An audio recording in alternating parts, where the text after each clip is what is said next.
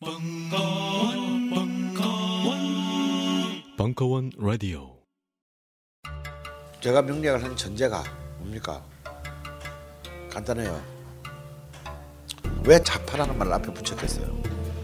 기존의 명리학은 인간을 길흉으로 나눈단 말이에요. 인간의 운을. 그런데 이 공화정의 시대에 아직도 우리가 그런데 묶여 있다면 그럼 우리가 미친놈들이에요. 그래서 우리는 좀더 더 진정으로 본질에 입각해서 근본적인 개념을 가져야 된다는 거예요. 그래서 우리는 어떤 전제 출발이 됐냐? 모든 명식은 그 자체로 본연의 가치를 본연의 존엄함을 품고 있다라는 전제 출발해야. 그래서 각각의 명식이 갖고 있는 포텐셜들을 다 세심 읽어내고 그리고 거기에서 어떻게 이 명이 수많은 운과 만나면서 자신들의 포텐셜을 정말 그 짧은 생에 살다 가는 건데 어, 그 짧은 시간 동안에 어떻게 가장 완전 연소시킬 수 있느냐. 그걸 사유하고 그 길을 알아내는 게 명리학이지. 강헌의 좌파 명리학 시즌 5 기초반 2월 8일 개강 자세한 사항은 벙커원 홈페이지에서 확인하실 수 있습니다.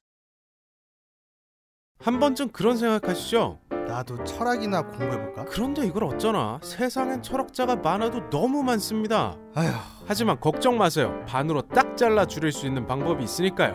어떻게요? 싸움을 붙이면 되죠. 철학 박사 강신주의 마지막 철학 강의 철학 대 철학 더 필러소피 철학 박사 강신주가 싸움 붙인 철학자들 그리고 그들의 담론들 더 필러소피 챕터 3에서 그 승자를 확인하세요. 2017년 2월 9일 개강. 자세한 내용과 수강 신청은 벙커원 홈페이지를 확인하세요. www.벙커원.net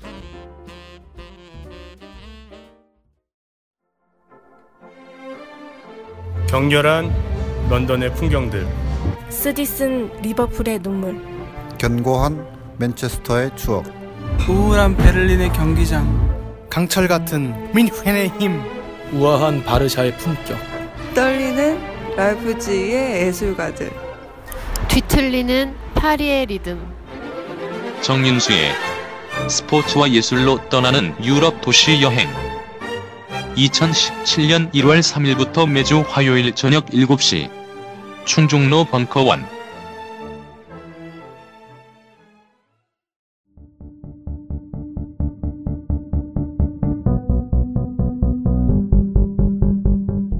강헌의 대중문화사 시즌3 제4강 포스트 88세대의 신세대 담론과 서태지의 등장 2016년 12월 19일 강연 일부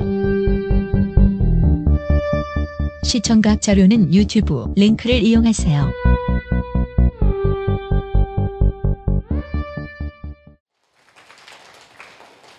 안녕하십니까.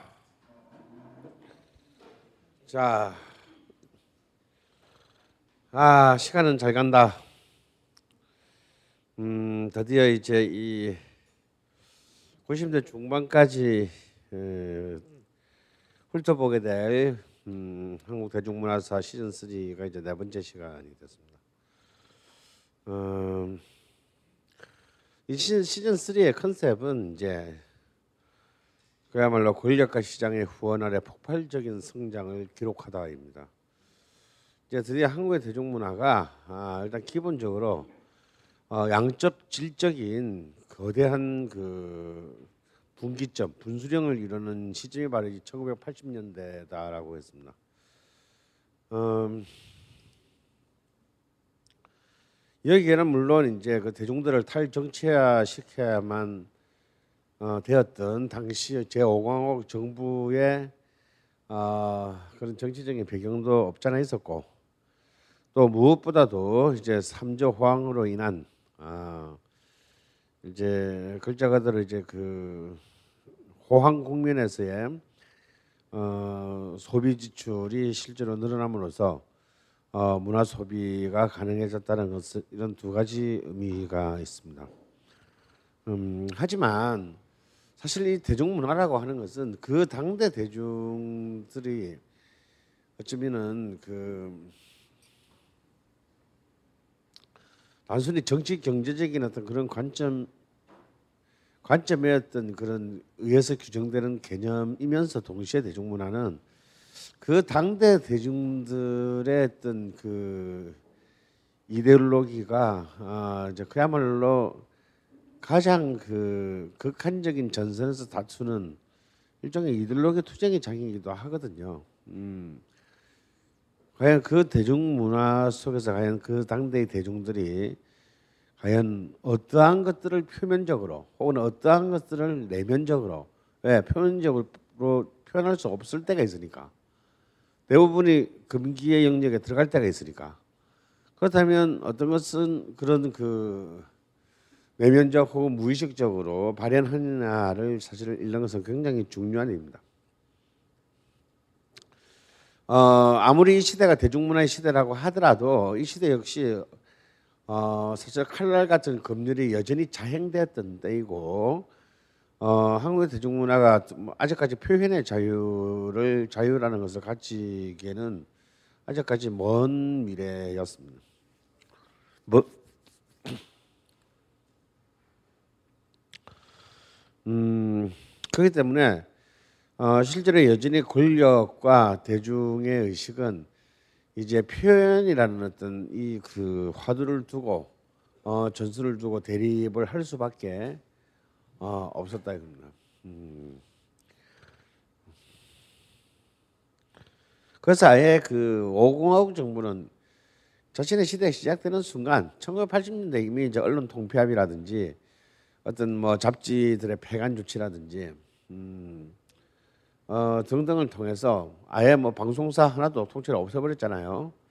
이제 TBC를 이제 KBS 2로 이제 그 흡입시키고 또 동아 방송을 비롯한 다양한 방송 채, 라디오 채널들을 없애버리고 CBS 같은 그 기독교 방송에서 뉴스 채널을 보도 채널을 없애버리고 이런 어떤 선제적인 어떤 그 조치를 통해 가지고 어, 이미 사실상 그 자신들의 룰을 이미 만들었지만 이것이 이제 전두환 정권 특히 이제 전두환 정권 안에서도 이제 그 어, 학원 학원 자유, 학원 자유라 조치 어, 요게 또 약간 문제가 이제 왜 1984년에 전두환 정권이 이렇게 이른바 대학생 세력과 대학생 집단과 화해를 하려고 좀 하려는 이유가 있었냐면 또 이때 독도 문제가 불거지게 돼요. 이렇게 되면서 또 어, 굉장히 또 민감한 친일의 문제가 친일 친미 문제가 이제 또 그 등장하게 되면서 어, 사실상 이제 그 당시 오공화국은 살짝 어, 그 그야말로 일종의 그 정치적 정치적인 봄의 시대, 봄의 어떤 화해 제스처를 냈지만 어, 여전히 그 어, 그때 관계는 결국은 이제 폭력적인 어떤 그 지배와 피지배의 관계에서 벗어나지는 못했습니다. 근데 이 전두환 시대가 끝나가면서 사실은 많은 부분에서는 많은 부분에서 이제 실질적인 그 어, 양보와 어, 일종의 타협들이 계속 끊임없이 일어났죠. 일어나면서 이제 결정적인 분기점은 저희 여러분도 잘 아시는 87년 어, 이제 시민항쟁과 농구약 투쟁이다. 여기서 이제 여기서 이제 물꼬가 트여서 푹 그냥 터지고 이제 많은 것들이 재조정돼야 됐습니다. 일단 헌법이 바뀌었습니다. 그래서 이제 음, 지금 우리가 현재 어, 누리고 있는 헌법으로 개헌이 되었습니다. 어, 이때 이때 이 헌법의 개헌에서 제일 중요한 요소는 사실 이 팔칠 체제, 팔칠 체제라고 흔히 얘기하는 이 팔칠 헌법에서 사실 그때 좀 문제가 있었어요. 그때 했던 그런 이른바 민주주의 투쟁의 승리를 사실은 이 헌법에 그 당시 개정된 헌법에 제대로 반영하지 못했다라는 겁니다. 약간 어찌 보자면 어, 시민의 입장에서 보면은 약간 자신의 승리에 취했다 이런 수도 있고 사실 이 그 정치적 승리와 헌법 사이를 우리가 아직까지 사실 언제 헌법이라는 걸 우리의 일상생활하고 가까이 이렇게 맞춰본 적이 없단 말이지. 헌법이라는 게 있는 건 알지만. 막 그냥 헌법을 바꾼다는 거 그냥 헌법을 바꾼다는 게 과연 얼마나 우리의 이런 바 일상 속에서의 뜨는 그런 그 구체성을 우리가 줄 것인가에 대해서 좀 감이 멀었고. 이제 요즘은 그렇지 않죠. 요즘은 우리가 일어나고 있는 이 굉장히 중요한 하나하나의 문제들이 헌법과 굉장히 밀접하다는 것을 이제 우리는 드디어 깨달았지만 그 당시만 하더라도 오로지 대통령 직선제를 다시 말해서 체육관에서 유린되는 헌법의 본래 질서 1972년 유신 정권 이전 이전에 이 본래 헌법의 질서를 되찾는 것이 훨씬 더 급하다고 생각하기 때문에 많은 부분들이 미래지향적인 요소를 담는 데 실패했다. 어, 그런 이제 일단 헌법의 그 어, 개헌이 일어났습니다.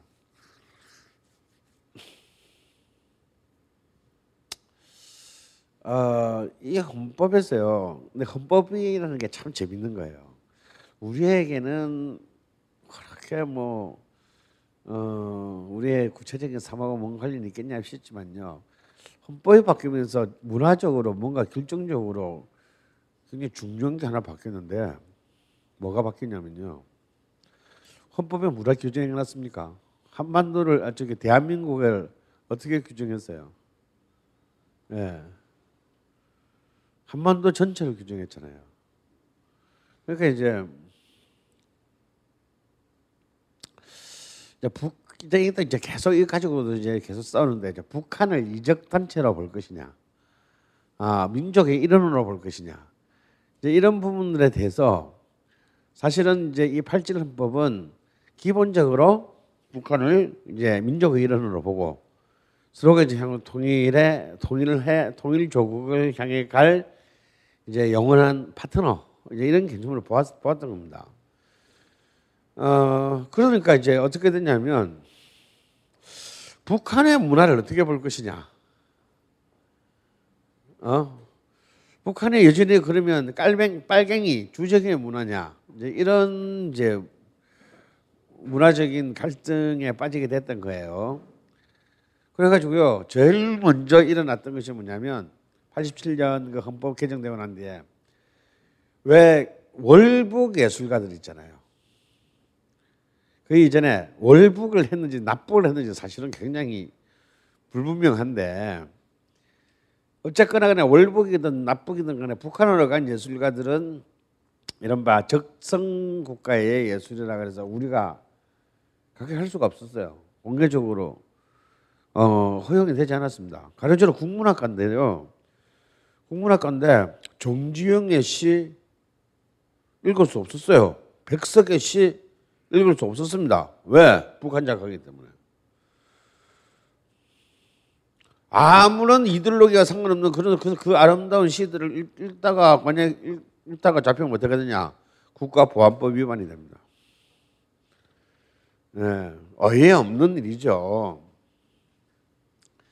근데 이 87년은 또 뭡니까? 88년 올림픽을 앞두고 있어서 당시 5공화국이 뭔가 세계에 아, 이 분단 국가의 어떤 그런 화해 제스처를 보여줄 필요도 있었고 해서 전격적으로 해금 예술가들을 해금 아 어, 월북 예술가들의 작품을 해금시킵니다. 그리고 북한의 예술 중에서도 예술 중에서도 비이데올로직인 것은 어, 적극적으로 어, 나눌 수 있는 어떤 그런 어떤 길을 열겠다라는 굉장히 전향적인 의지를 발표해요. 그래서 수많은 그 이전까지 금기에 머물러 있었던 이제 월북 작가의 작품들이 드디어 합법적인 어, 것으로 돌아옵니다. 물론 그 중에서도 여전히 진짜 확신범들 이데올로기를 쫓아서 갔던 사람들의 이데올로기 작품들. 근데 이게 이제 이 구분이 이제 애매한데 이 사람들의 작품은 여전히 어, 해금되지 않았고요. 이제 이른바 그 예술성이 강조된 작품에 한해서 전부 해금되는 일종의 개헌 깜짝 쇼가 어, 있었습니다. 어, 하지만 우리가 지난 시간에 통해서 봤듯이 어, 음악 그리고 어, 잡 다양한 어떤 그런 그 반체제, 아, 반오 공화국의 입장을 담은 어, 많은 불법적인 어떤 이제 찌라시에서 잡지까지 이러는 부정기 간행물들 그리고 음, 불법 테이프로 상징되는 아, 불법적인 그 유통망을 타고 많은 이제 그 비합법적인 노래들이 만들어지고 어, 배포되었습니다. 이것이 이제 해방 이후에 처음으로 이제 분단 체제에서 바로 이제 이 분단 체제를 극복하려는 다시 말해서 어떤 이 파시즘 체제의 통제를 벗어나서 문화가 아, 독자적인 어, 이런 바 그 반대의 목소리를 현실 속에서 낸 최초의 시대가 됩니다.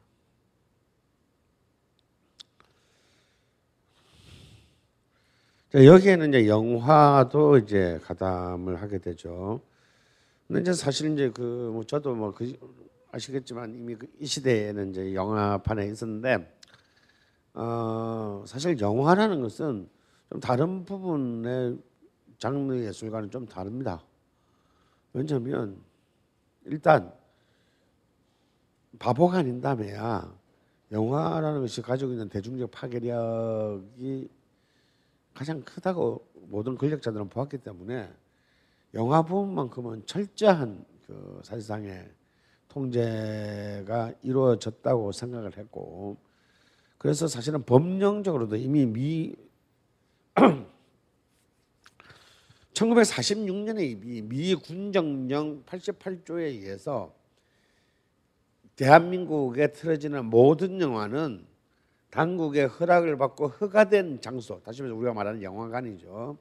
영화관에서만 상영할 수 있게 되는 이, 이 법적인 어떤 그런 그 어, 뭐라고 해야 될까요? 그 통제 체제가 이미 만들어졌던 겁니다. 그런데 아무리 촘촘하, 촘촘하게 만들어놔도 아, 범법자에게는 이 법망은 굉장히 넓은 법이에요. 어, 건물이 이제 굉장히 넓은 거지 뭐. 가령 이제 어, 저 같은 사람은 어떻게 생각했냐면 아무리 영화법이 있고 공연법이 있다고 하더라도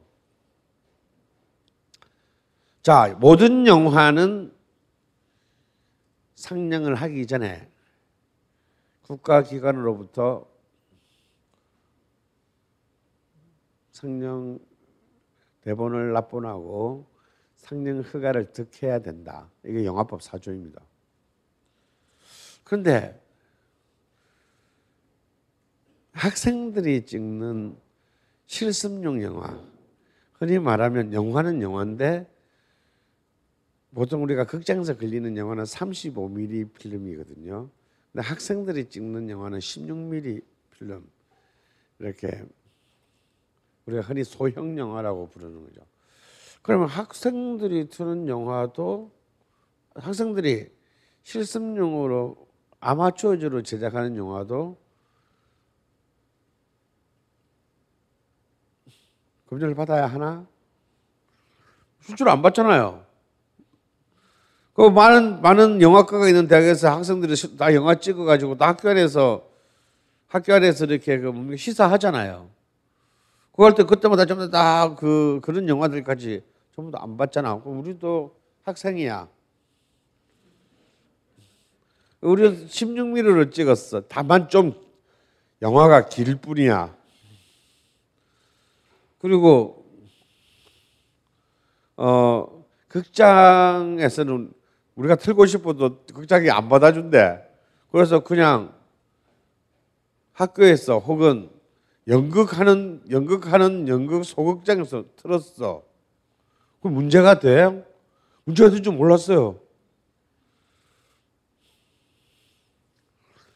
왜 돈을 받았냐? 아, 저는 입장료를 받은 게 아니고요. 후원금을 받았어요. 혹은 이것도 이제 여러 가지 길이 있어요. 어, 입장료 대신에 팜플렛 판매비를 받았어요. 이렇게 우리도 우리도 머리 나쁘지 않아요. 이런 게 문제가 되나요? 막 이제 이런 거 있잖아요. 막 모른 척하고 막 그런데 이제 이런 이제 이상한 놈들이 생겨나기 시작했습니다.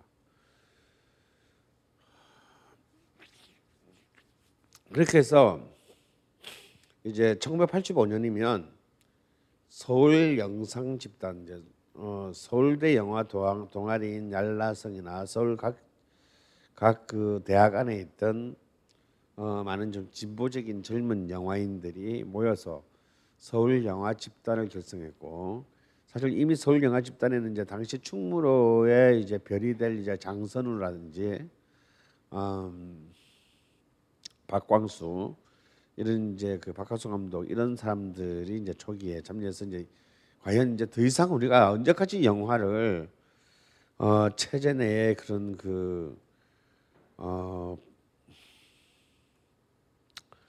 이런 바 그 상업적인 길들여진 어떤 그런 영화가 아니라 어떻게 이 영화가 다시 진정한 이제 그 자신의 예술적 자발성을 자율성을 가지게 될 것인가 아주 심 심도 깊 은 어떤 그런 그 토론들이 있었고 또 실제로 그러면은 싸워야 되지 않는가라는 이런 부분들에서 말만 졸라리 왔다 갔다 하다가 이제 영화는 근데 영화 근데 그랑 영화를 찍는 것은 다른 문제죠. 영화를 찍는 것은 영화가 왜 종합 예술이게요? 일단 돈이 씨발 졸라 많이 들어요. 어. 그러니까 이제 재밌는 거는 딴 예술은요, 어, 주름배를 참아가며 할 수 있습니다. 예술가 정신으로. 그런데 영화는 주름배를 참아가며 할 수 없어요. 그 농담으로 제가 늘 하는 얘기가 있어요. 제가 옛날에 독립영화 할 때. 야, 독립영화 찍는다고 제가 만약에 그, 그랜저가 필요한 신이 있을 수 있잖아요. 어, 그랜저. 독립영화라고 그랜저가 필요한 신에서 그런저를 못 빌려서 티코를 찍을 수는 없는 노릇이다. 왜냐하면 그 회장님을 보여주려는데 티코를 회장님이 타고 다니면 안 되잖아. 그 변태 회장님이 되잖아요. 그러니까 독립 영화를 찍는다고 그런저를 티코로 찍을 수는 없고 그런저 빌리는 데는 독립 영화 찍는다고 렌터카 회사에서 안 깎아준다. 결국 독립 영화 찍는다고 35mm 영화 찍는 거랑 다른 점은 필름 값이 조금 쌀 뿐이다.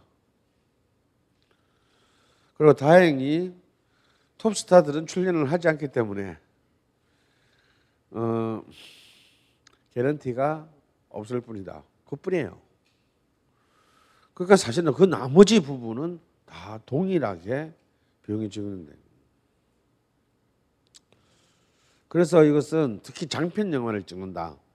흔히 흔히 장편 영화라고 한다면 우리가 흔히 말하는 90분 정도의 러닝 타임을 지닌 촬영 횟수로는 약 30회 내외의 촬영 횟수를 가진 어, 영화를 말합니다. 그러면 보통 이제 한 30회, 30일 정도를 찍는다는 얘기거든요. 근데 30일 연속 찍을 수는 없어요.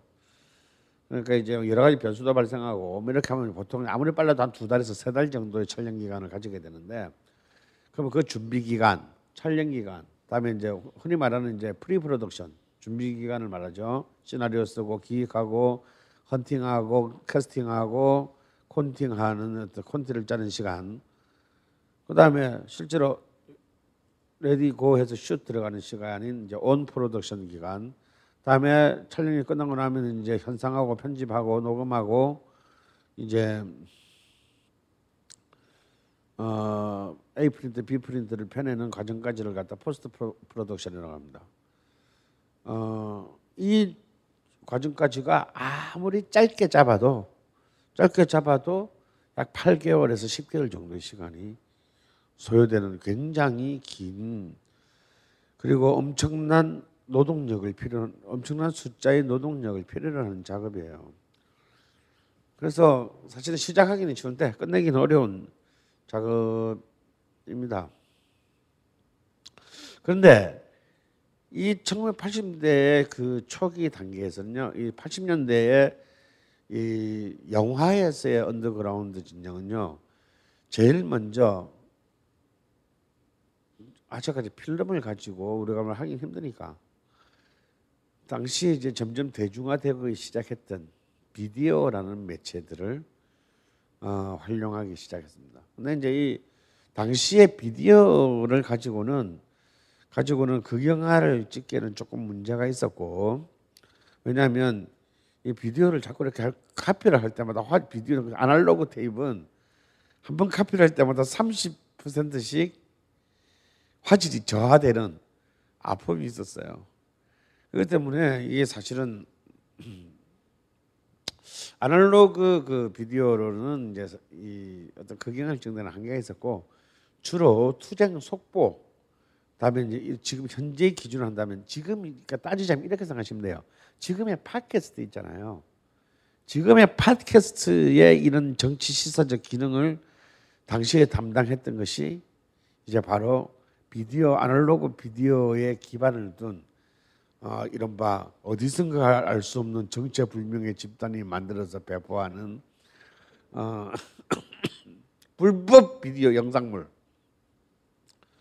그 중에 이제 가장 대표적인 게 노래의 노동자 노래단이 있었다면 영상 쪽에서는 이제 노동자 뉴스단이 있었어요.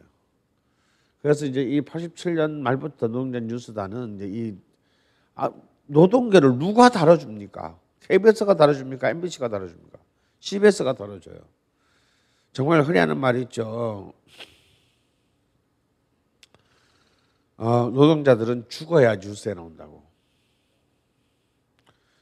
그러니까 노동자들은 죽지 않으면 웬만해가지고는 뉴스에 나오지 않았어요. 우리나라 우리나라의 개국 구성원상 가장 많은 사람들이 속해 있는 집단임에도 불구하고 정말 죽지 않으면 뉴스에 한 줄조차 다뤄지지 않는 그런 시대에 이제 바로 이 테이프를 통해서 어, 노동자들의 현실을 알리는 이제 이런 일종의 그 어, 뉴스릴 다큐멘터리 이런 걸 이제 뉴스릴 다큐멘, 다큐멘터리라고 합니다.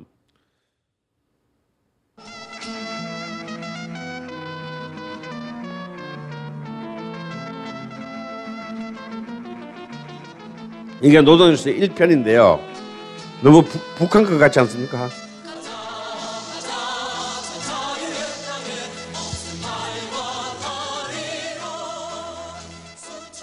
인상 투쟁을 앞두고 투쟁의 목표를 선언하고 투쟁의 결의를 다짐하는 89년 임금 인상 투쟁 전진 대회가 전국에서 거의 동시에 개최되었습니다. 3월 10일 서울 지역 구로지구, 영등포지구, 강북지구, 부산, 인천, 부천, 수원 대회는 월 20만 8,167원 이하의 저임금 일소, 주 44시간 노동제 쟁취, 노동학법 무력화, 공동 연대 투쟁으로 전국 노동조합 조직 건설을 위해 투쟁할 것을 천명하고 5월 1일 그러면 이때가 1989년 봄이에요. 1989년 봄에 그 이제 춘투죠. 이제 그 춘계 그 노동자 투쟁을 앞둔 이슈가 아까 보셨죠. 최저 생계비 쟁취입니다. 예, 1889년이 아니고요. 어, 1989년에 어, 그러니까 사실 이제 이 1987년에서 1989년으로 오는 이 2년의 과정에서 이제 처음으로 이제 민주노조라는 거 이제 노동자들에 의한 이제 그 노조가 전국 단위에서 만들어지기 시작했고 또 했음에도 불구하고 여전히 89년 초의 상태에서도 제일 첫 번째 이슈가 최저 생계비 어, 정, 정치가 첫 번째 그 임금 투쟁의 이슈였다는 사실은 사실은 이제 우리가 어, 어느 정도로 어떤 그 이 80년대 89년 89년에 다간 거잖아요. 이 80년대에 있던 그 한국 사회 중산 중산층의 풍요와 번영이 과연 어떤 계급의 정말 희생을 바탕으로 이루어졌냐를 사실 알 수 있는 어떤 그런 대목입니다. 근데 이제 이 89년은요, 진짜 놀라운 해에서 89년에 이제 이른바 노동자 계급의 관점에서는 세상이 디비집니다. 이때 이제 울산에서는 이제 현대 중공업과 현대 자동차의 대파업이 일어났고 100일 동안 파업이 지속되면서 완전히 울산이 해방구가 돼요. 한번 생각해 보세요. 현재 자동차의 조합원 수가 2만 7천 명이고 현대중공업의 조합원 수가 2만 5천 명인데 그 두 개 합치면 5만 2천 명. 5만 2천 명이면요. 5개 사단 병력이에요. 그래서 그 이들은 조직화된 집단이에요. 그리고 많은 살상용 무기를 가지고 있죠. 공장이니까. 이런 그 볼트 같은 걸로 한번 맞으면 죽어요. 쇳덩어리 같은 거. 어, 그래서 실제로 그 당시에 이 89년 노동자 투쟁은요, 단순히 이제 공장 안에 이걸 벗어나 가지고 그 울산시를 접수했습니다. 울산시를 해방구로만 울산시 그때 완전 전, 전, 전장에서 전장. 어,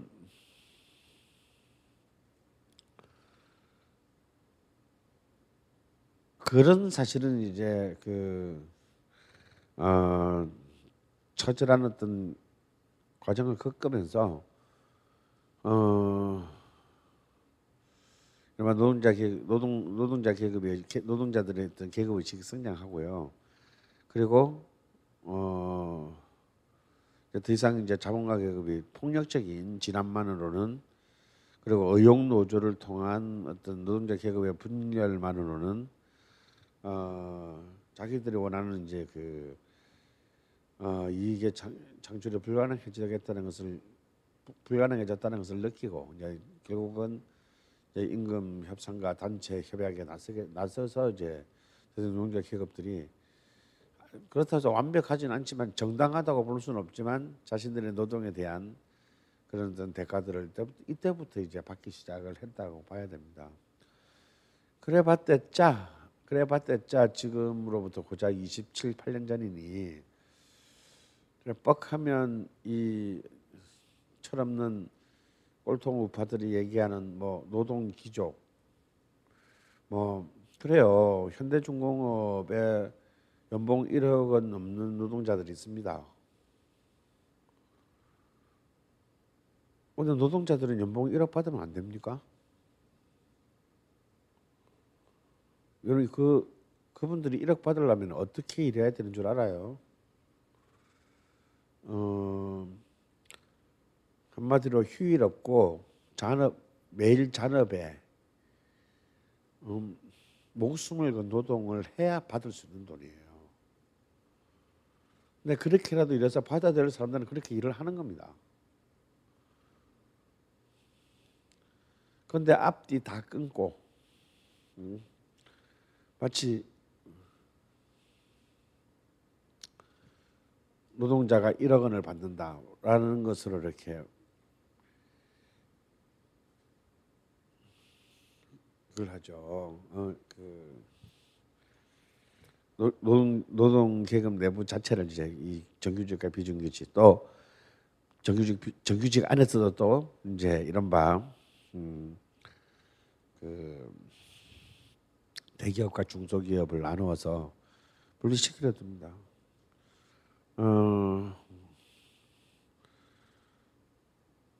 근데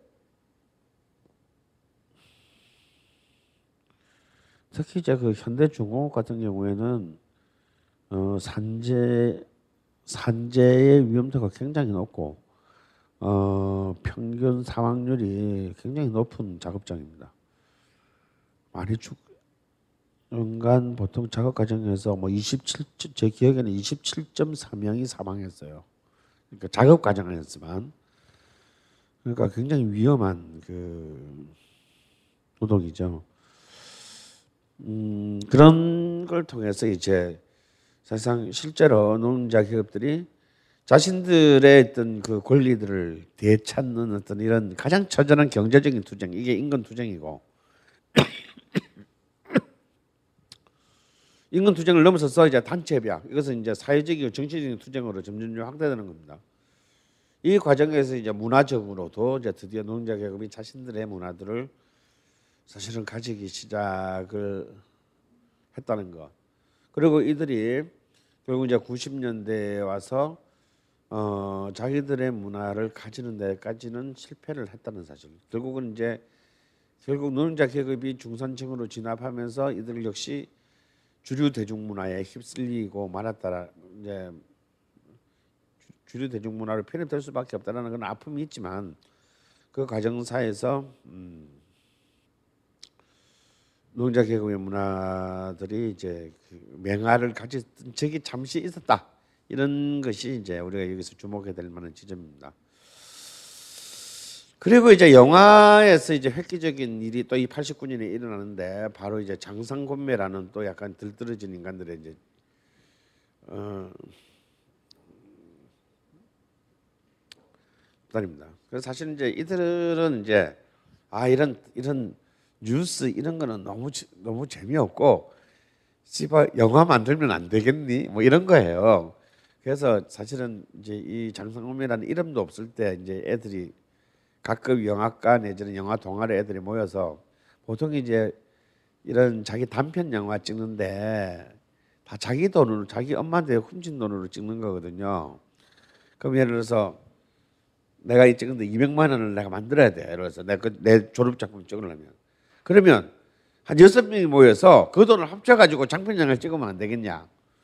이러는 이제 굉장히 어 참 산수적 사고 방식으로.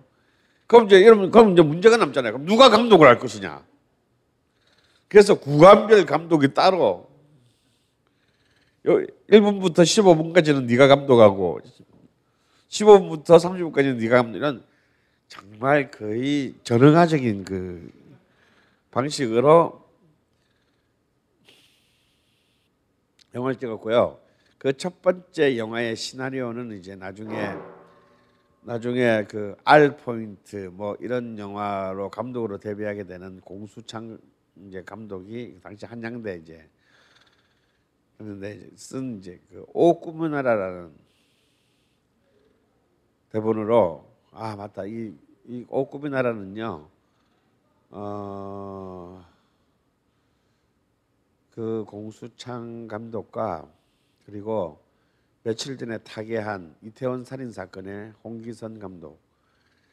어, 홍기선 감독 이제 여 그룹에서 좀 나이가 제일 많으신 분이었어요. 저보다도 많은 음, 그러니까 70년대 7, 7한 7, 7, 7, 7, 7, 7, 8학번 정도 되시는 분이었어요.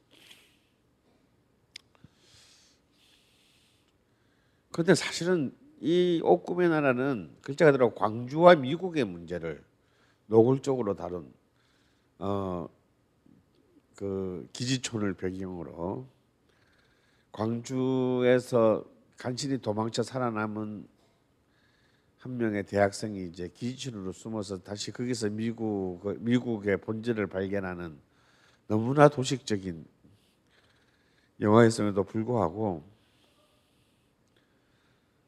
이걸 이걸 당시 여기 가까운 여기서 가까운 신촌에 한마당이라는 소극장에서요 돈 받고 상영을 했는데 이게 대박이 났어요.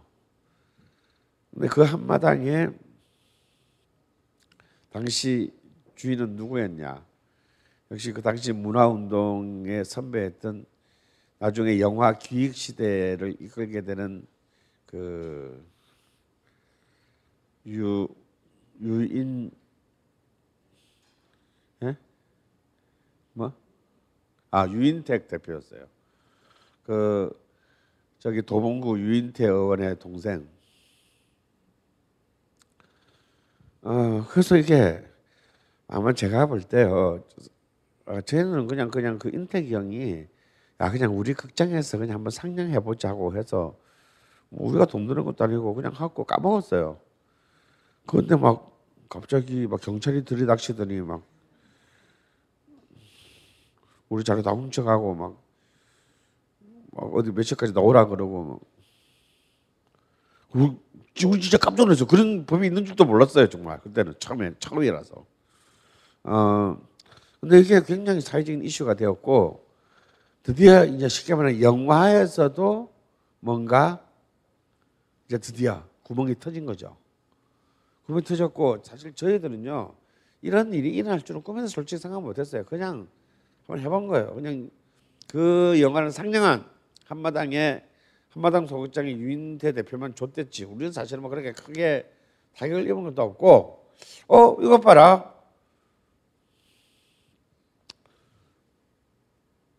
이렇게 우리가 봐도 놔두고서 못 볼 후진 영화들을 사람들이 보겠다는 거 아니야. 그러면 계속 더 불법으로 만들어야지. 라는 생각을 저희들은 했어요. 그래서 이제 그때가 88년인데 그래서 89년에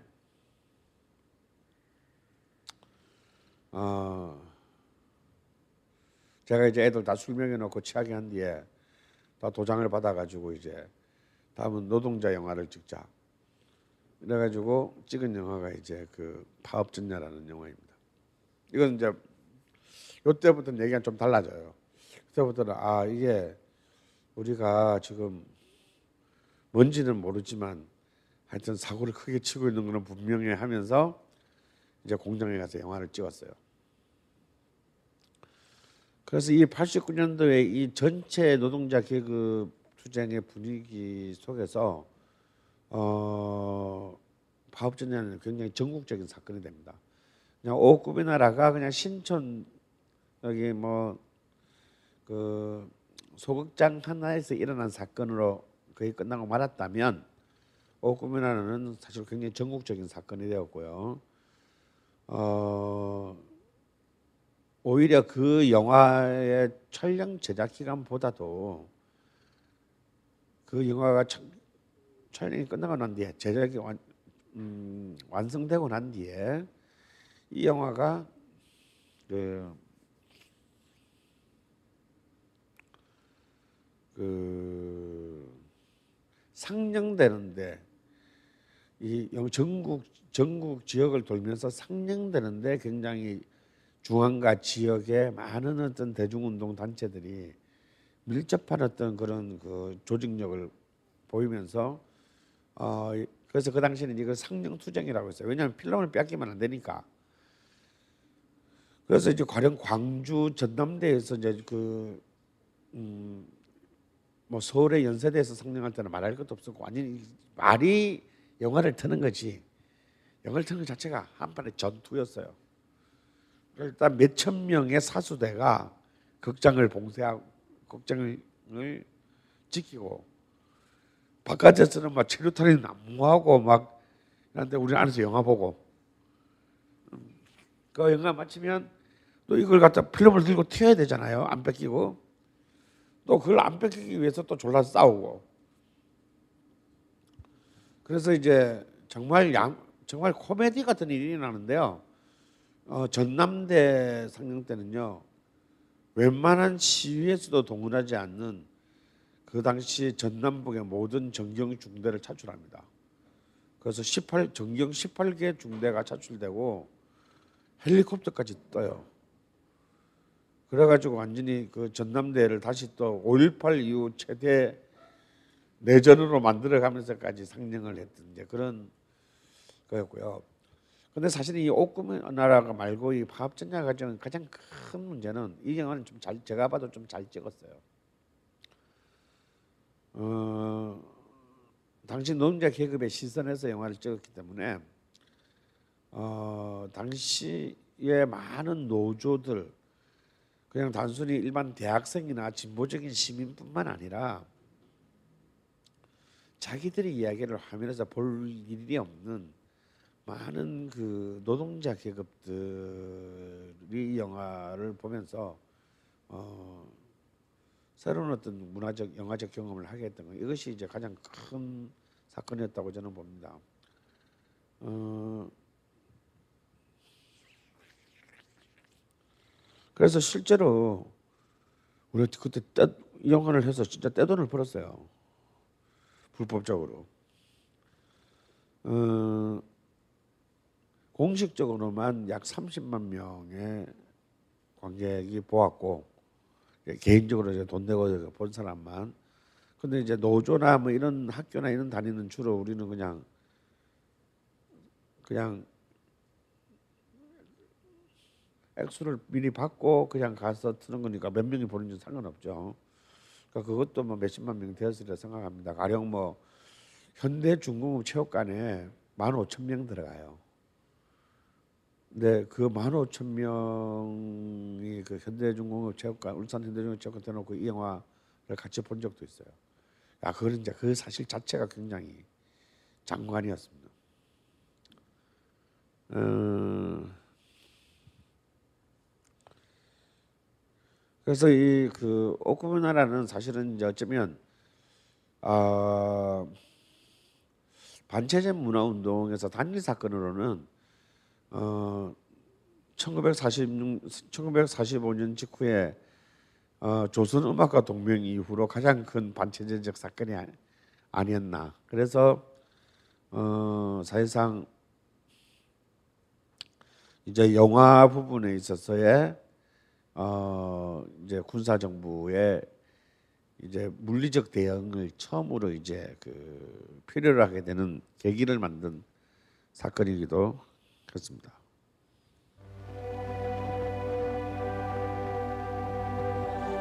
이 영화의 첫 부분 오프닝 합전야의 오프닝 장면을 보는데요.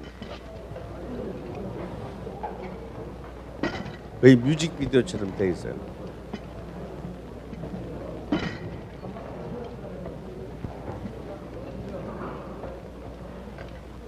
이거 다 영화 찍는 애들이야 이거.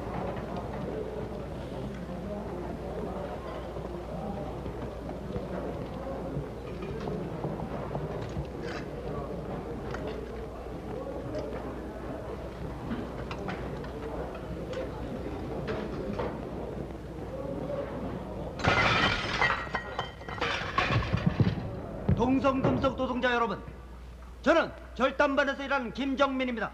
이게 대한민국의 주역 산업력군 수출전사가 먹는 밥입니까?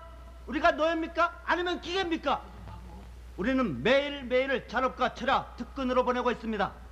얼마나 물건이 잘 팔리면 그렇겠습니까? 그런데도 회사는 적자내 수출 부진을 하면서 우리에게 주는 월급은 과연 얼마나 됩니까? 동성금속 노동자 여러분, 더 이상 당하지 맙시다. 우리도 인간입니다. 우리도 살아. 어, 여러분, 여러분, 우리도 인간입니다. 뭐야? 똑같은 뭐하는 짓들이야?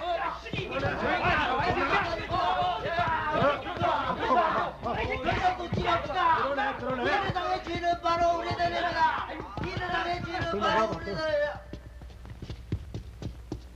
자, 자, 식사나 하라고.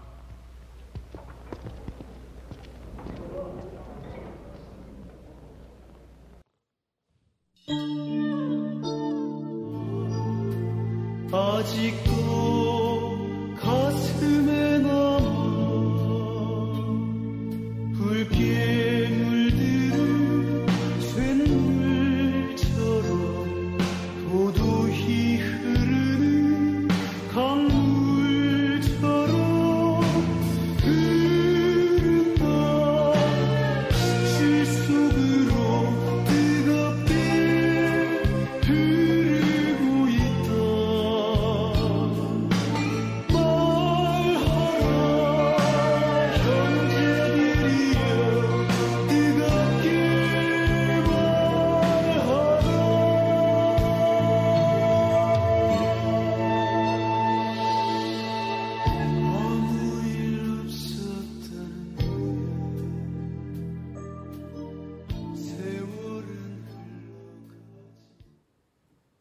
알다시피 이제 이 영화의 많은 음악은 안치환이 맡아왔고 이 영화의 주제가 이제 철의 노동자는 당시 이제 이 노동 운동 중에서 가장 아, 가장 그 대중적인 노래가 되었습니다. 그러니까 참 사실 이제 이 35년 씨가 많이 발전한 거죠. 이제 영화음악까지 좀 더 새로 다 만들고. 그래서 그때 제가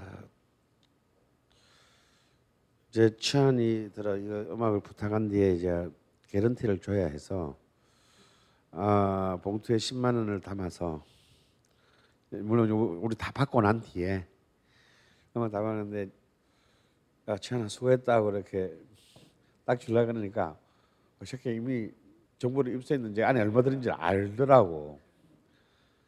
안 받아. 그래서 내가 그렇게 줄 거면 안 받아 그래가지고 너무 고맙다 그 돈마저 아끼고 어, 돌아왔어요. 어, 그래서 그런데도요 얼마 들었냐고 에? 마지막에 정말 딱 해보니까 1989년 돈으로 제가 정산을 해보니까 우리는 밥도요 공장에서 지어서 먹었어요. 사, 사서 먹기가 아까워서. 근데 2,020만 원이 들었어요. 정확하게 2,021만 원이 들었어요.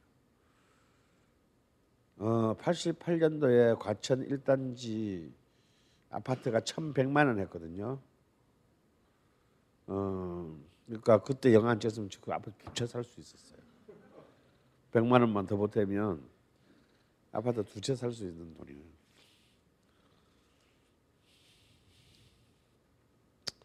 그러니까 사실은 쉽게 아무나 할 수 있는 것은 아니죠. 만약에 근데 그 이듬해 찍게 되는 이제 이걸로 이제 우리가 간이 부어 가지고 이제 90 어, 91년에는 91년에는 이제 간이 부어서 이제 그 어, 닫힌 교문을 열매라는 교육국을 교육 문제를 이제 정교조 문제를 영화를 찍는데 이때는 제작비가 거의 9천만 원까지 올라갑니다. 근데 우리가 무슨 스타를 캐스팅한 것도 아니고요. 왜 사실은 3천만 원에 끝나야 될 것이 왜 9천만 원 올라갔냐면 정부 때문입니다. 어, 일단 파업 전야로 이렇게 한번 호되게 당하고 나더니 그 다음부터는 이제 원천 봉쇄에 정말 들어오는데 답이 없어요. 자 일단 각급 학, 우리가 학교를 지어서 영화를 찍을 수는 없지 않습니까? 모든 학교에 이, 이런 놈들이 찾아오면 절대 학교 빌려주지 마라. 공문으로 봉쇄합니다.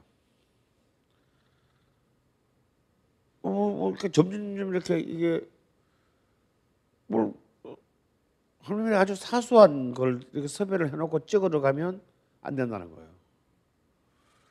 그러면 이제 이게 시간이 이렇게 이제 이렇게 촬영이 하루 이틀 밀리면요, 영화라는 거는 하루 밀릴수록 계속 제작비가 계속 증가합니다.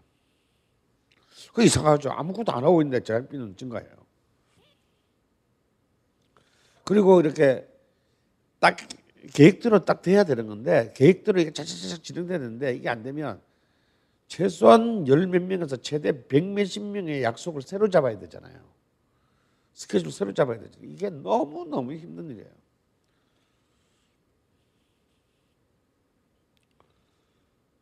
근데 그 치명적으로는요. 그 어떻게 어떻게 어떻게 정말 온갖 천신만고 끝에 영화 다 찍었어요. 수문제 이 영화를 다 찍는 와중에도 뭐 웃기는 일이 많았죠. 왜냐면 교문 투쟁신을 찍어 교실은 어디 가서 몰래 가서 찍을 도둑 촬영이라도 하고 토끼겠는데 이 교문 촬영 교문을 대두고 대치하는 신이 있었어요. 그러니까 이게 영화에서는 한 뭐 5분 정도도 안 나오지만 한 이틀 찍어야 돼요. 왜냐하면 몹, 나름 몹신이라서 엑스트라가 막 2, 300명씩 도는데 이때가 11월 달이었습니다. 근데 또 비가 와야 돼요. 안에 상황은 여름이니까. 그러니까 11월 말에 아이들이 여름 옷 입고 살수차가 뿌리는 비를 맞으면서 찍, 찍는데 두 명이 이 저체온으로 실려갔어요. 그 목숨을 걸고 찍었어요 정말. 애들 딱으로 깡으로. 근데 문제는 이걸 이거 이 적당한 교문이 있는 학교를 섭외하느라 이 과정에 내가 볼 땐 영화 영화는 좀 더 재미없는데 자 어디 부천 가는 길에 있는 무슨 공 뭐 D 공전에 D 공전의 이 교문이 딱 이런 그 우리가 생각하는 그런 교문이었어요.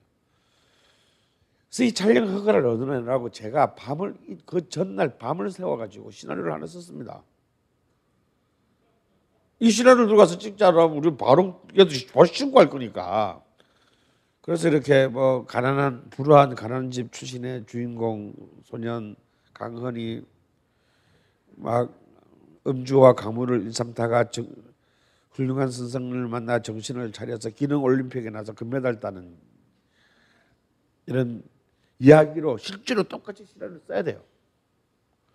시나리오를 써가지고 가, 가라 시나리오를 써가지고 가짜 시나리오를 써서 요 장면을 기 학교에서 찍고자 하오니 허락해 주시기 바랍니다. 그래서 뭐 이 장면을 찍음으로 해서 혹시 가게 될 기, 기 학교의 이미지 제고 뭐 이런 거, 여러 효과들 이런 거 가지고 또다뭐 말도 안 되는 거 써가지고 완전 사기죠 사기. 그렇게 했는데 어떻게 허락가 나왔어요. 참, 그래가지고 우리는 야 하루 안에 이거 다 찍어야 돼. 우리는 우리에게 내일은 없어. 어? 근데 아무리 그 공돌이 학교라지만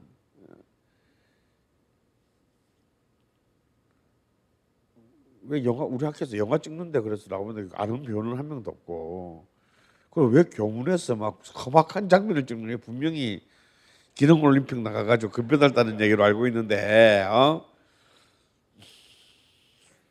그래서 이제 그 안에 실습실 선반 뭐 실습실 이런 데서 찍는 거는 이미 다 찍었어요 우리가. 아침부터 가서 일찍 싹 찍고.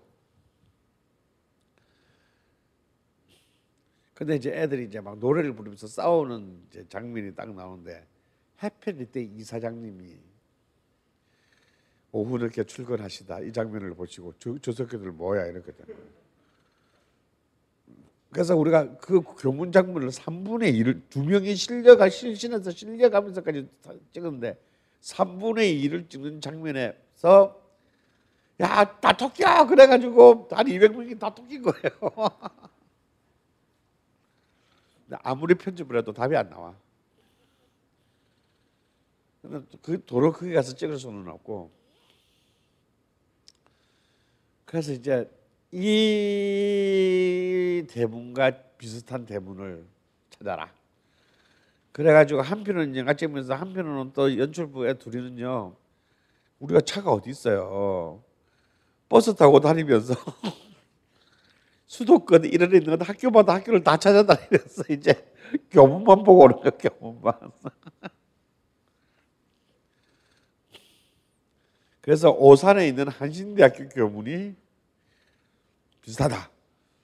그래가지고 아 그러면 한신대는 진보적인 신학대니까 이 정도면 허가를 해주겠지 하더니 허가가 나왔어요. 아 막그 진짜 추운 1월 달이야. 막그 1월 달에 또 막 다 끌고 이제 다 갔어 딱 한데 어 교문은 똑같아 정말. 근데 이 새끼가 교문이 어떻게 열리는지는 안, 확인 안 하고 온 거야. 우리가 처음 찍은 교문 아, 동 하면 안 되고 D 공전 교문은 교문이 이렇게 열리고 이렇게 닫히는 거였어요. 근데 우리가 교문이 매일 열리고 닫히는 걸 보는 게 아니잖아. 늘 닫혀 있잖아 교문은. 근데 우리는 말 맞으면 교문을 열어야 되는데 우리가 교문이 닫히는 것까지 찍었거든요. 교문이 이렇게 닫히는 걸. 근데 여는 거는 이렇게 열려야 돼. 근데 1월 달에 200명을 끄고 또그 오산까지 갔는데 야 씨발 열리는 게 이게 미닫이가 아니잖아 이 새끼들은 그까지는 하기를 못한 거야. 할 수 없지만 닫히는 건 이렇게 닫히고 이런 열릴 때는 이렇게 열리는 문이 있다고 치자. 근데 정작 영화 볼 때는 아무도 그걸 몰라.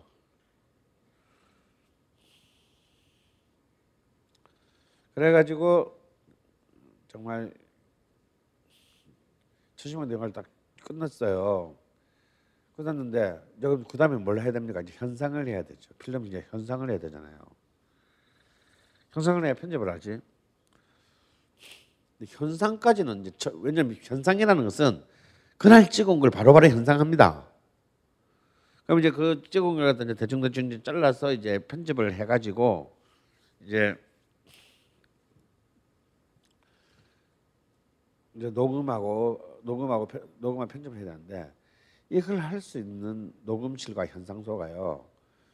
당시에 우리나라 서울에 전국적으로 볼 때 네 군데 녹음실과 세 군데 현상소만이 영화 작업을 할 수, 필름 작업을 할 수가 있었어요.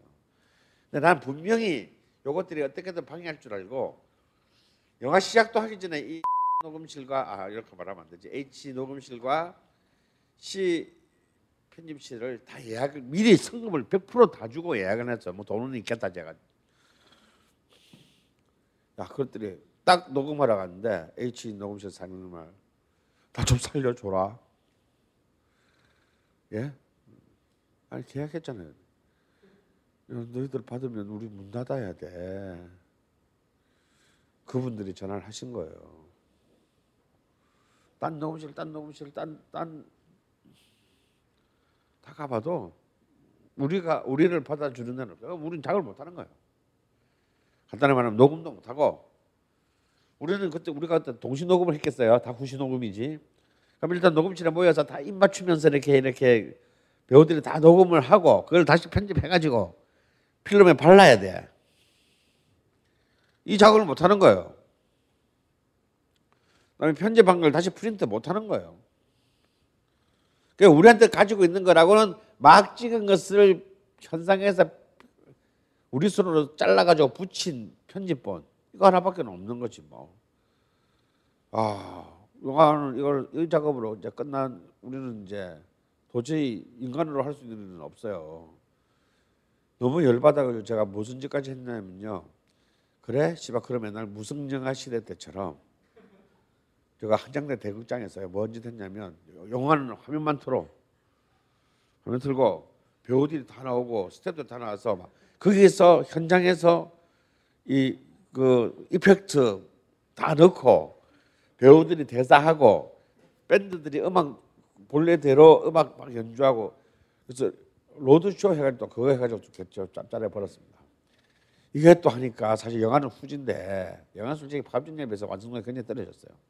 왜냐하면 촬영할 때마다 타이밍이 계속 무너지니까 도저히 뭐 어떻게 뭐 제대로 찍을 수 있는 여건에서 파업전자는 아예 폐업 투쟁을 하는 공장에 들어가서 찍어버렸기 때문에 그 기간 동안 우리는 정말 노동자 그, 그 위장 폐업 반대 투쟁을 하는 이제 직장을 잃어버린 사람들이죠 노동자들하고 같이 진짜 몇 달 동안 살면서 찍었기 때문에 정말 행복하게 찍었어요. 돈이 없어서 괴로웠지. 아, 근데 정말 노동자들이 얼마나 대단했냐면요. 정말 노동자들이 이 세상의 주인이라는 걸 그때 처음 알았습니다. 그 어떻게 돼? 그 추운 공장인데요. 당연히 그쪽에서는 공장을 지금 점거하고 지금 투쟁을 하는 거잖아. 그러니까 사측에서는 전기를 다 끊어버려요.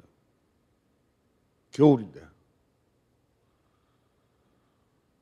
아무도 없어. 저기 다 끊고 바깥에서. 근데 도전이라고 하죠. 도전. 밤중에 싹 나가서 어디선가 선을 끌어와. 끌어와서 불 다 켜고 공장까지 돌려. 낮에는 못하지 낮에는 낮에는 보는데 옆에 공장들이 있으면 안 되고 밤에 우리 영화 찍어야 되니까 공장에 한번 돌리면 안 돼요? 돌리지 뭐 그래가지고 아까 우리 참 그 영화 봤던 그 이렇게 주물 장면들 있잖아요. 다 그래 도전해가지고 밤에 찍은 거예요.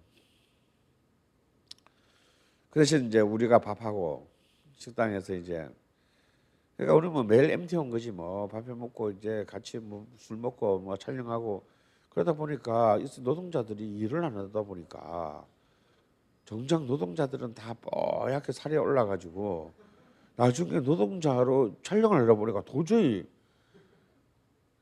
이 없어 보이지가 않는 거야 다들. 그- 근데 영화 하는 애들은 전부 막 시커매가지고 막 아까 그 노동자 그 자석에 앉아있던 애들 있죠. 그거 다 영화 스탭들이야. 그리고 나중 그럼 노동자들이 언제 엑스트라로 등장하느냐면 깡패, 구사대 이런 걸로 노동자들이 이제 왜냐면 너무 뽀여져 가지고 어떻게 안 돼. 막 살이 살이 뒤룩뒤룩 올라가지고 그런 참 그 속에서도 이렇게 오히려 작품은 좋게 나오는데 환경이 좋아지는 게 사실은 더 약점이었어요. 저는 그래서 세 번째 영화는 너무 실패했습니다. 그런데 그러면 다층금융이면 어떻게 완성했냐? 완전히 정말 국제 연대로 완성을 하게 돼요. 여기서 이제 수많은 정말 한 편의 소설가 같은 수많은 이제 작업들인데 제가 처음 이제 검토한 것은 아 내가 밀수를 미- 밀항 내지는 밀수를 해야겠다. 그러니까 일본에 가면 완성을 할 수가 있으니까. 여러분 알다시피 영화 필름은요 마약과 동등한 수준으로 통감 보안품입니다. 뭐 때문에? 포르노 필름 때문에 마약과 동등하게 그 굉장히 엄격한 처벌을 받는 거예요. 그래도 제 고향이 부산 아니겠어요? 부산에 가서 이렇게 저 부산에 가가지고 이제 저 배 타는 분들 우리 또 친구들 집안에만 해가지고 딴 거 아니고 그냥 필름 두 통만 갖다가 오면 된다. 여기서 복잡하게 뭐 그럼 당연히 사람들 딱 알아요. 네 포르노 하나. 그럼 여기서 아 그게 아니고요. 아예 아저씨 그게 아니고요. 이거 하면 안 돼. 그럼 일이 더 복잡해져. 아, 먹고 살라서 그러니까 그렇게 됐으면 이렇게 해야 돼. 그래서 그 사람 차라리 포르노가 쉽지. 뭐 여기 뭐 또 뭐 반국가적인 뭐 이런 거 들어가면 일이 더 복잡해지니까 안 돼요. 그러니까 뭐 그 사람이 뭐, 뭐 필름으로 봐가지고 이게 뭐 화면이 보이는 것도 아니고 필름 필름 두롤이면요 꽤 커요. 이렇게 수- 이렇게 옷에 숨기고 들어올 수 있는 정도는 아니고 이만큼만 패킹이 됩니다. 그러니까 숨길 수도 없고 그러니까 걸리려면 걸릴 수밖에 없는 굉장히 참 애매한 크기예요. 그랬더니 야, 그 아, 돈을 주겠다고 하는데도 마약이란 몰라도 차라리 필름은 좀 음. 그래서 밀항에 실패합니다. 그래서 이제 아 그래서 나가는 거는 하겠는데 들어오는 거는 못한다라는 거예요. 일본까지 나가는 건 가능한데 거기서 다시 들어오는 건 난 못한다는 거예요. 일단 나갑시다.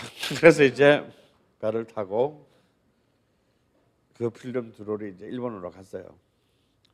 그래서 도에이 프로덕션이라는 굉장히 일본에서도 원투 펀치에 해당하는 큰 프로덕션. 아 정말 나는 거기서 정말 일본 애들이 진정한 장인 정신을 봤어요. 그 마이너 회사 아니에요. 굉장히 큰 회사예요 도에이는. 근데 이런 전후 사정을 알고 회사 차원에서 세계 영화계의 미래를 위해 지원하겠다. 근데 걔들은 한국말 모르잖아. 어. 그래서 무슨 평소 딱뭐 왔냐면 죄송하지만 정확하게 입을 맞추기 위해서 우리가 여기서 이제 그냥 카세트에다가 대사를 녹음해서 보냈거든. 그러면 카세트에 싱크하고 필름에 싱크가 안 맞기 때문에 이게 3초마다 틀어져요. 3초마다 맞춰야 돼.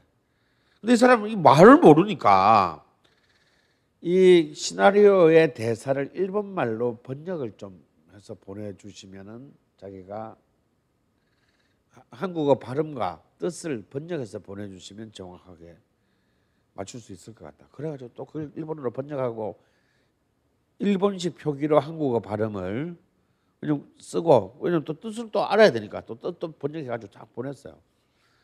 결론을 말씀드리면 마치 동시 녹음을 한 것처럼 3초마다 땡겨서 맞춰가지고 정확하게 비록 음질은 많이 떨어졌지만 왜 카세트 녹음이니까 야 이제 거기서 일본 놈들은 진짜 장인이라는 게 별게 아니고 이런 모든 분야에 이런 미친 놈들이거든 우리 만약에 우리나라 만약에 녹음실 가서 해달라 그랬으면 필름 통로를 몇대 맞았을 거예요.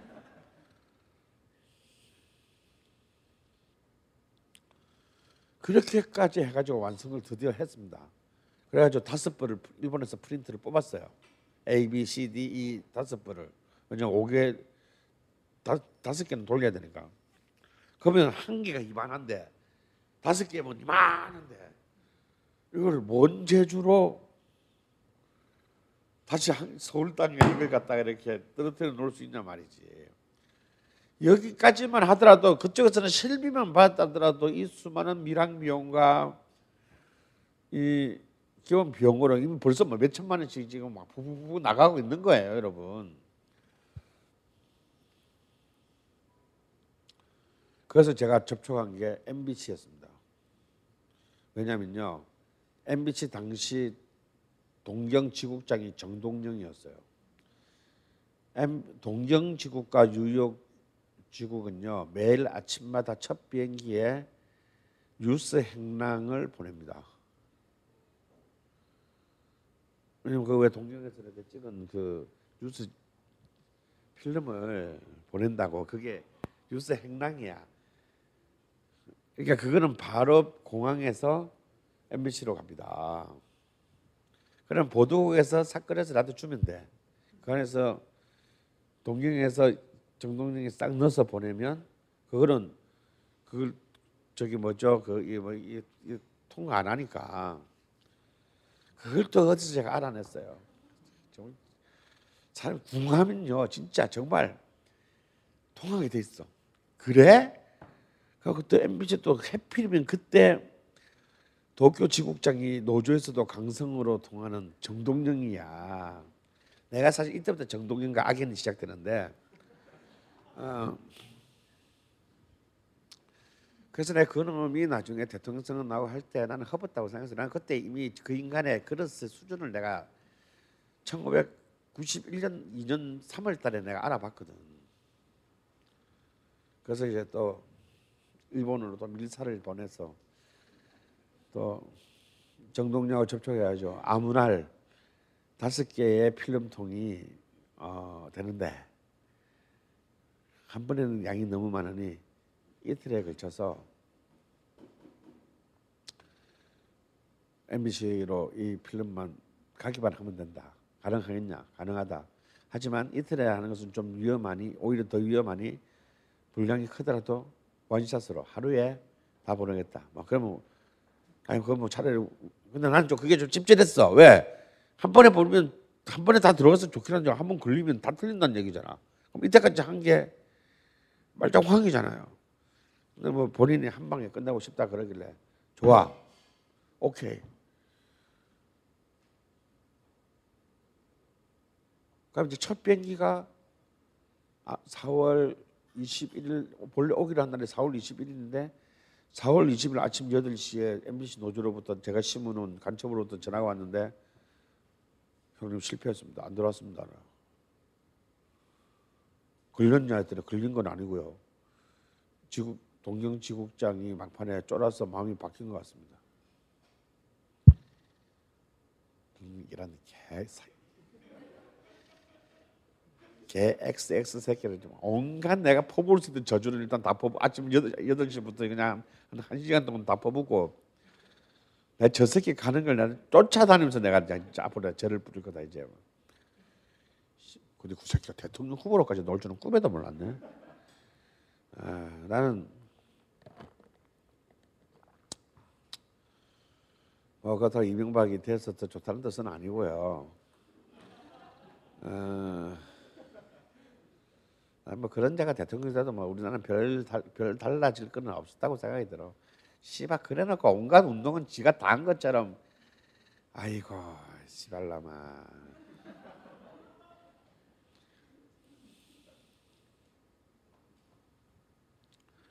그래 왜 제가 똥을 쌀 수밖에 딸 탈 수밖에 없냐면요. 4월 25일부터 전국 5개 지역에서 동시 상영에 들어갔다 포스터를 다 뿌려놨단 말이에요. 그래가지고 정말 진짜 정말 3일밖에 안 남았어요. 그래서 이제 할 수 없다. 이제 마지막 기- 마지막 수밖에 없다. 우리 작년에 다 전사하자. 그래서 이제 우리 여러분 그 명필름의 이현 대표, 음, 그다음에 마술피리 나중에 마술피리로 이렇게 그 뭐지? 여고 계단부터 이렇게 그, 그 장황 홍련 이런 기획에서 성공하는 오기민 대표. 다섯 명을 차출했습니다. 이제 뭐냐면 이제 그거지 뭐 산화조지 뭐. 어, 난, 난 대표니까 갈 수 없고. 내, 내가 살아남아서 너희들을 정은해 주마. 뭐. 음. 그래서 도시락 들려서 보내는 김구의 마음을 알겠더라고요. 음. 그래서 아 너희들 할 거 없고 그냥 우리 이제 할것다 있는데 근데 이제 더 이상 길이 없다. 전부 다 절대 가, 가방 싸지 말고 가방 사지 말고 아무것도 들지 마 손에 아무것도 들지 말고 그냥 몸만 가서 그러면은 어디로 가면 각기 다른 비행기로 동경에 가서 어디로 가면 필름을 한 번씩 줄 것이다. 그래서 그걸 들고 그냥 들어와라. 그래서 그 공항에서 잡혀라 그냥. 어, 넌 김해공항, 넌 제주공항, 너는 김포공항 다 정해졌어요. 응, 다 정해주고 그래서 들고 들어가다 그냥 당당히 잡히고 구속되라. 음, 통관법 위반으로. 그래놓고 난 또 사실은 그 다섯 명도 모르게 한 명을 더 보냈지롱. 어, 미리 내가 도의회에 전화해서 필름은 분명히 다 잡힐 것이고 그 대신 어, 지금은 그 포맷이 아니라 방송국에서 쓰는 테이프 포맷이 있어요. 어, 그러니까 비디오 테이프인데 방송국용 테이프. 그 뭐라 그렇지? 그리고 이제 두께도 굉장히 두껍고 화질은 좋아요. 크기는 요만해. 딱 이게 VHS보다 작아. 그래서 이 다섯 명이 아닌 전혀 이쪽과 관련 없는 사람을 보내서 너는 요것만 안포켓에 딱 넣고 들어와라. 그래서 난 다섯 명은 구속시키고 이 비디오를 복사해 가지고 상영하겠다. 그러면은 그러면은 약간 화질이 나빠도 익스큐즈가 되잖아요 대중 대중들한테.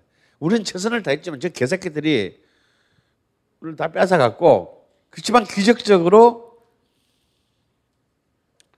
이것에 반입은 성공을 그래서 사실 그 다섯 명이 다 잡혔으면 우리는 떼돈을 벌 수가 또 이제 아 무슨 전략이라고 해야 될까 다섯 명을 다섯 명을 이제 희생시키고 이런 뭐 이런 전략이 있잖아요 왜? 예? 없나요?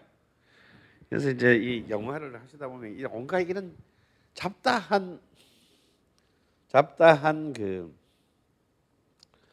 어, 수, 수법들을 이제 생존 수법들을 다, 트럭하게 되는데 요때도 제가 다섯 불행하게도 우리 같이 영화한 사람 동료 다섯 명을 희생시키고 대박을 터뜨리려다가 실패합니다. 그 다섯 명이요. 얼마나 쫄았겠어 걔들을 한 개씩 들고 들어오면서 아 씨발 저 새끼가 시킨 대로 하기는 해야 되는데 씨발 그렇다고 내가 왜 잡혀가야 돼? 막 온갖 생각 하고 하지 않겠어요. 근데 그 다섯 명이 한 명도 안 잡히고 들어와요 이게 내 이것은 내 계산이 어긋나기 시작했어 아니 아니 왜 니들이 멀쩡히 살아 돌아와? 난 니들 다 잡힐 거를 이미 다 짜놨 니들한테 말도 안 하고 다 짜놨는데 그 순간 내가 저놈들한테 내가 당했다는 걸 알았어. 이 새끼들 다 알고 있었던 거야. 다 알고 나 다 넣어주는 거죠. 그러니까 파업진야 때는 덮치려다가 오히려 우리를 홍보시켜 줬기 때문에 얘들은 이번에는 완전히 철저히 개무시 작전으로 나하고 우리를 덮치지도 않고 상령을 저지시키지도 않고 다만 기자들을 불러서 우리 쟤들 안 건드릴 테니 보도 자제 보도를 자제해 주시기 요청합니다. 그 기자들도 우리가 뭐 예쁘다고 쓴 적에서 우리를 우리를 덮쳐야 우리가 개를 물었다 이 정도는 돼야 우리 우리가 개한테 물려봐야 걔들은 관심도 없어요. 우리가 개를 하다 하다 안 돼서 개를 물었다 이렇게 돼야 이제 기사 써줄까 말까인데 씨발 쟤들 아무리 아무나 액션을 안 취한다지 구속 안 시킨다지 나도 여기서 우리 앞에 내 대표들은 다 구속됐어요. 전또 여기서 전또 구속되지 않습니다. 참, 이 불타는 천을기인 이게 왜 구속 나는 안 됐냐? 간단해요. 이 새끼들 구속시키지 마. 아무것도 건드리지 마. 얘들은. 그러니까 옛날 70년대 말에 김민기 작전이죠 일종의 완전히 철저하게 무시해 버림으로써 이슈를가 커져 나가는 것을 막았어요. 와 그래서 우리 작품 홍보하는데 죽는 줄 알았습니다. 완전 우리가 뭐 돈이 있나 뭐가 있나 뭐 광고를 할 수 있나 뭐 옛날처럼 뭐 SNS가 있나 그래가지고 완전 조직 전국 정규조 조직망을 동원해 가지고 홍보하느라고 근데 이제 그 다섯 불의 필름을 가지고 우리가요 약 50일 동안 전국 114개 지역에서 오프라인 상영을 했어요. 이건 정말 대단한 거죠. 다섯 불을 가지고 전국 114개 지역에서 상영했습니다. 거지도 이런 상 거지들이 없는 거지 그냥 어? 전부 다 다 막 영사기하고 막 스크린까지 온몸에 칭칭 감고 가야 돼. 왜냐면 스크린 없는 동네가 하도 많아가지고. 그래서 어, 이 1992년에 이 다친 경연을 열매가 어쩌면 어, 그런 의미에서 전투적인 어떤 그 독립 영화에서는 마지막 작품이 된다고 봐야 돼요. 왜냐하면요. 어, 그때부터는 독립 영화라는 의미가 바뀌어. 독립 영화가 마치 자본과 어, 한국의 공권력에 의해 어, 뭐랄까요? 음, 보호 육성 진흥되는 영화에 붙이는 이름이 되었어요. 음,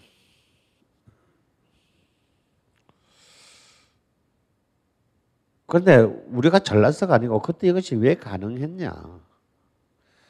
영화는 아무나 찍을 수 있어요. 여기 계시는 여러분들도 아무나 찍을 수 있습니다. 지금 내일 바로 당장.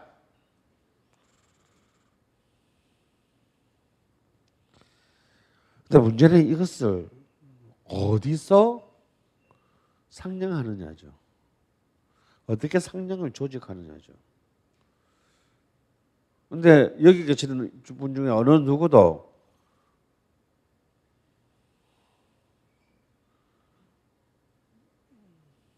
그 영화관 이름 뭐냐? 우리나라 제일 큰 영화관 체인. 네?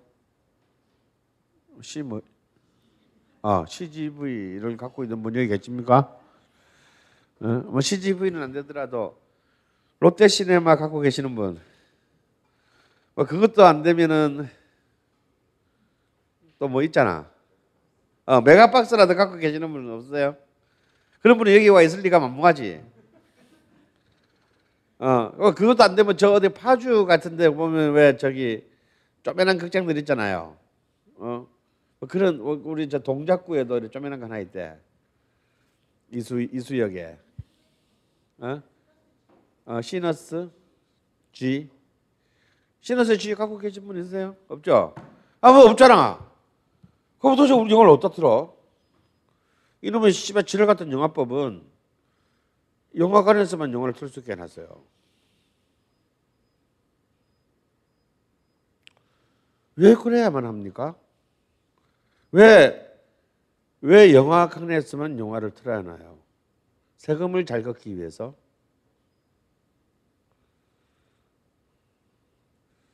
그래서 사실은 저는 진정한 독립영화는 영화관의 문- 문을 발로 차고 나올 때 독립영화 독립이 시작된다라고 생각하는 사람이에요.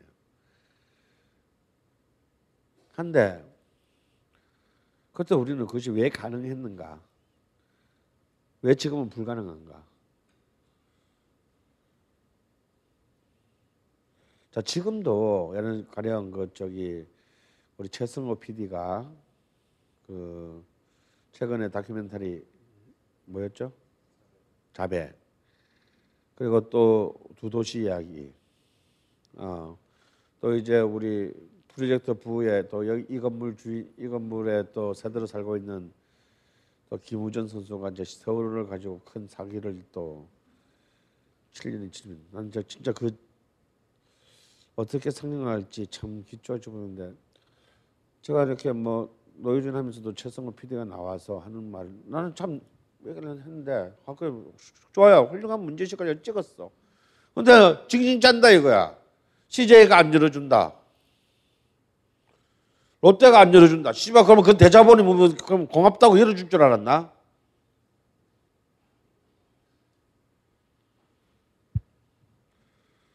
생각이 썩은 거지.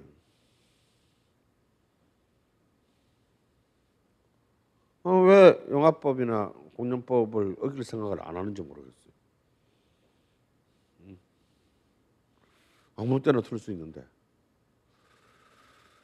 어, 좀, 좀 잡혀가 주시고, 그럼 또 화제가 되고, 음.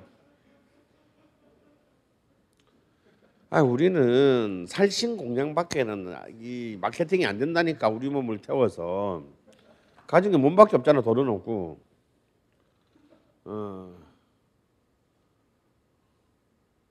그래서 참, 야 정말 세상은 지- 세상은 진화하지 못했다지 전혀 한 발짝도 그런 걱정이 자기 편이 될 수 있을 수도 있다라는 그런 망상은 도대체 어디서 나오는 건지 김호준은 어떻게 하는지 내년에 두고 봐야지. 응? 근데 우리 때는 솔직히 그거는 우리 때는 굉장히 간단했었어요. 왜냐? 전국의 대중 조직들이 아직까지 살아남아 있었기 때문입니다. 제가 잘나서가 아니고. 그래서 그 사람들이 우리가 져야 될, 우리가 개척해야 될, 우리가 조직해야 될 어, 짐들을 대신 져줬기 때문에 가능했어요. 근데 지금은 누가? 물론 지금도 참여연대가 있고, 뭐 전국 교직원 노동자협의 전국 지회가 있고, 뭐 이게 있죠. 뭐 이런저런 찾아보면 유관된 것들이 이게 이게 있겠는데 그 이전에 비하면 굉장히 열악한 상황임은 분명합니다. 그리고 평소에는 아무런 사유도 없이 지내다가 갑자기 작품 하나 만들어졌다고 저희랑 같이 빵에 가실래요? 그럼 누가 가?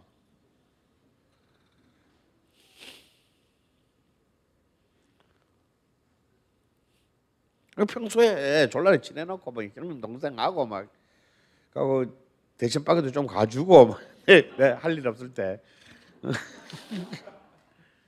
이런 거를 좀 해놔야 이런 게 여러분 연대라는 거는 이제 연대 어, 연대라고 하는 게 고대 말고 연대 연대라고 하는 게뭐 그렇게 철학적인 개념이 아닙니다.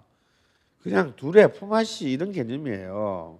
내가 좀 편할 때 이렇게 빵이 대신 가지고 내가 필요할 때 저 사람도 나랑 같이 가지고 이런 게 이런 게 연대지 뭐. 그래서 어떤 우리가 보다 더 이제 이 SNS 시대에 어, 더 치밀한 일상의 조직화가 돼야 된다. 그가 그 그게 정말 만약에 노무현 대통령이 그런 뜻으로 했다면 그게 이런 뜻이겠죠. 깨어 있는 시민의 힘, 힘과 조직이 되는데 사실 보세요, 여러분 놀랍지 않습니까? 어제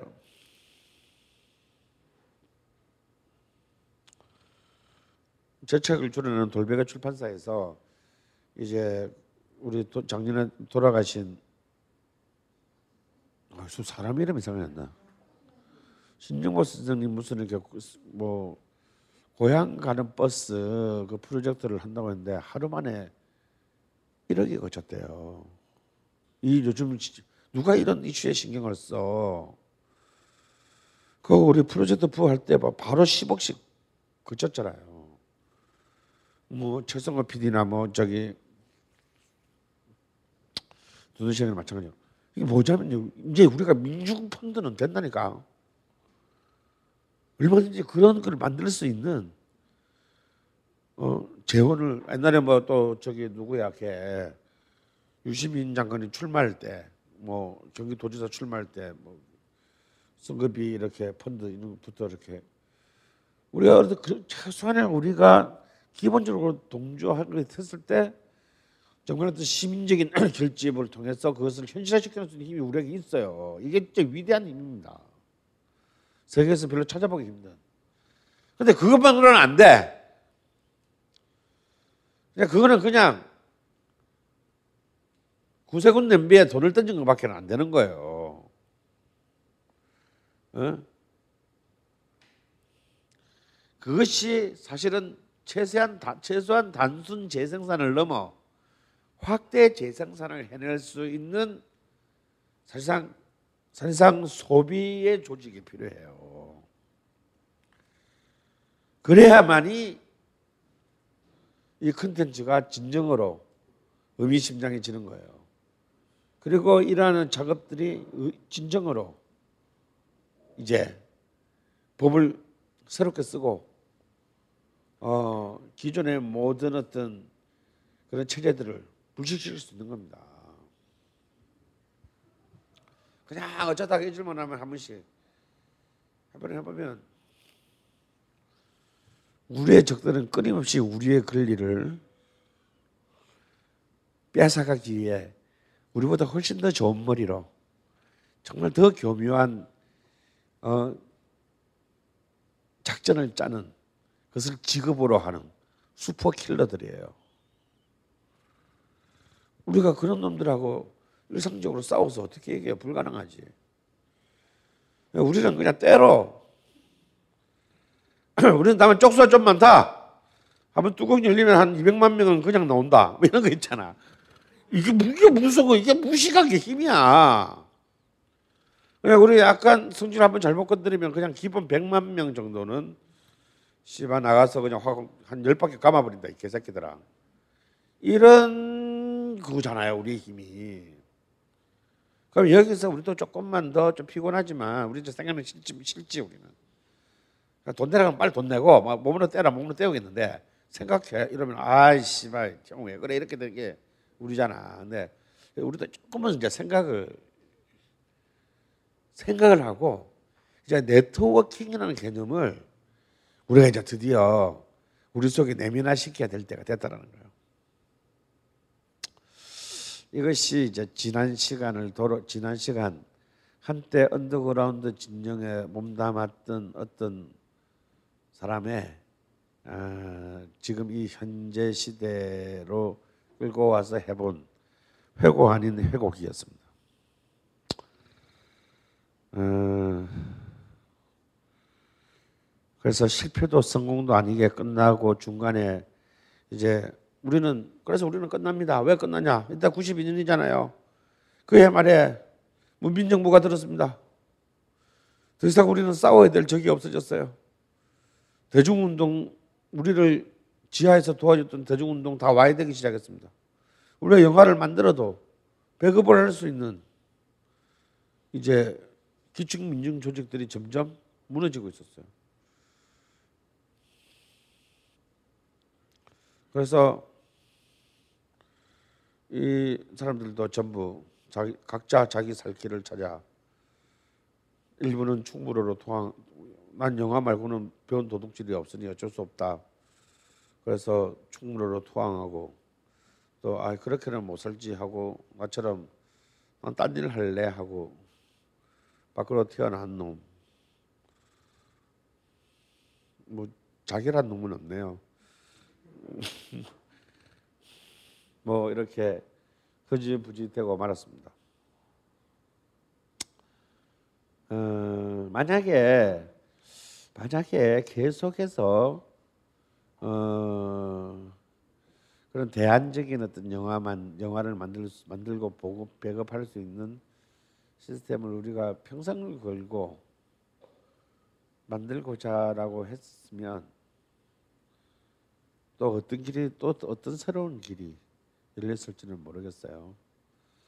하지만 그 잔류자들 또한 무- 물론 우리 집단 안에는 없었고 독립영화협회라고 아직도 존재는 하는 어, 그 당시에 잔류자들이 있었지만 그 뒤에 그렇게 썩그 어, 자신의 존재감들을 정리시키는 데는 실패하고 맙니다. 그래서 이 영화의 주제가를 마치 망가처럼 들으면서 어, 다음 장으로 넘어가도록 하겠습니다. 또 주제가도 노차사가 불렀어요. 하여튼 빵빵했다니까.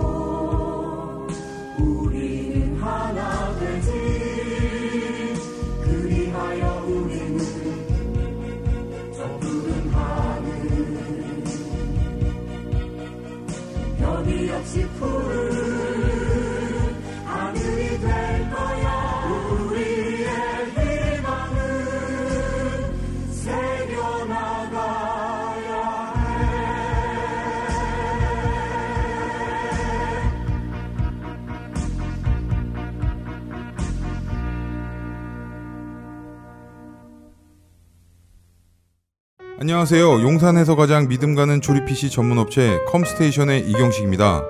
당장이라도 사용하고 있는 컴퓨터를 들어다 던지고 싶을 때 그럴 때를 대비해 저희 컴스테이션이 용산 선인상가 21동 1층 130호에서 기다리고 있습니다.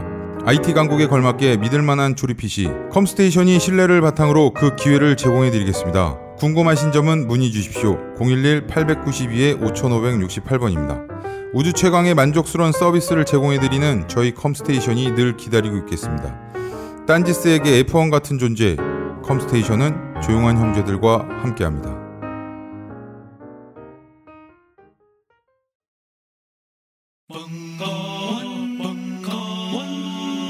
벙커원 라디오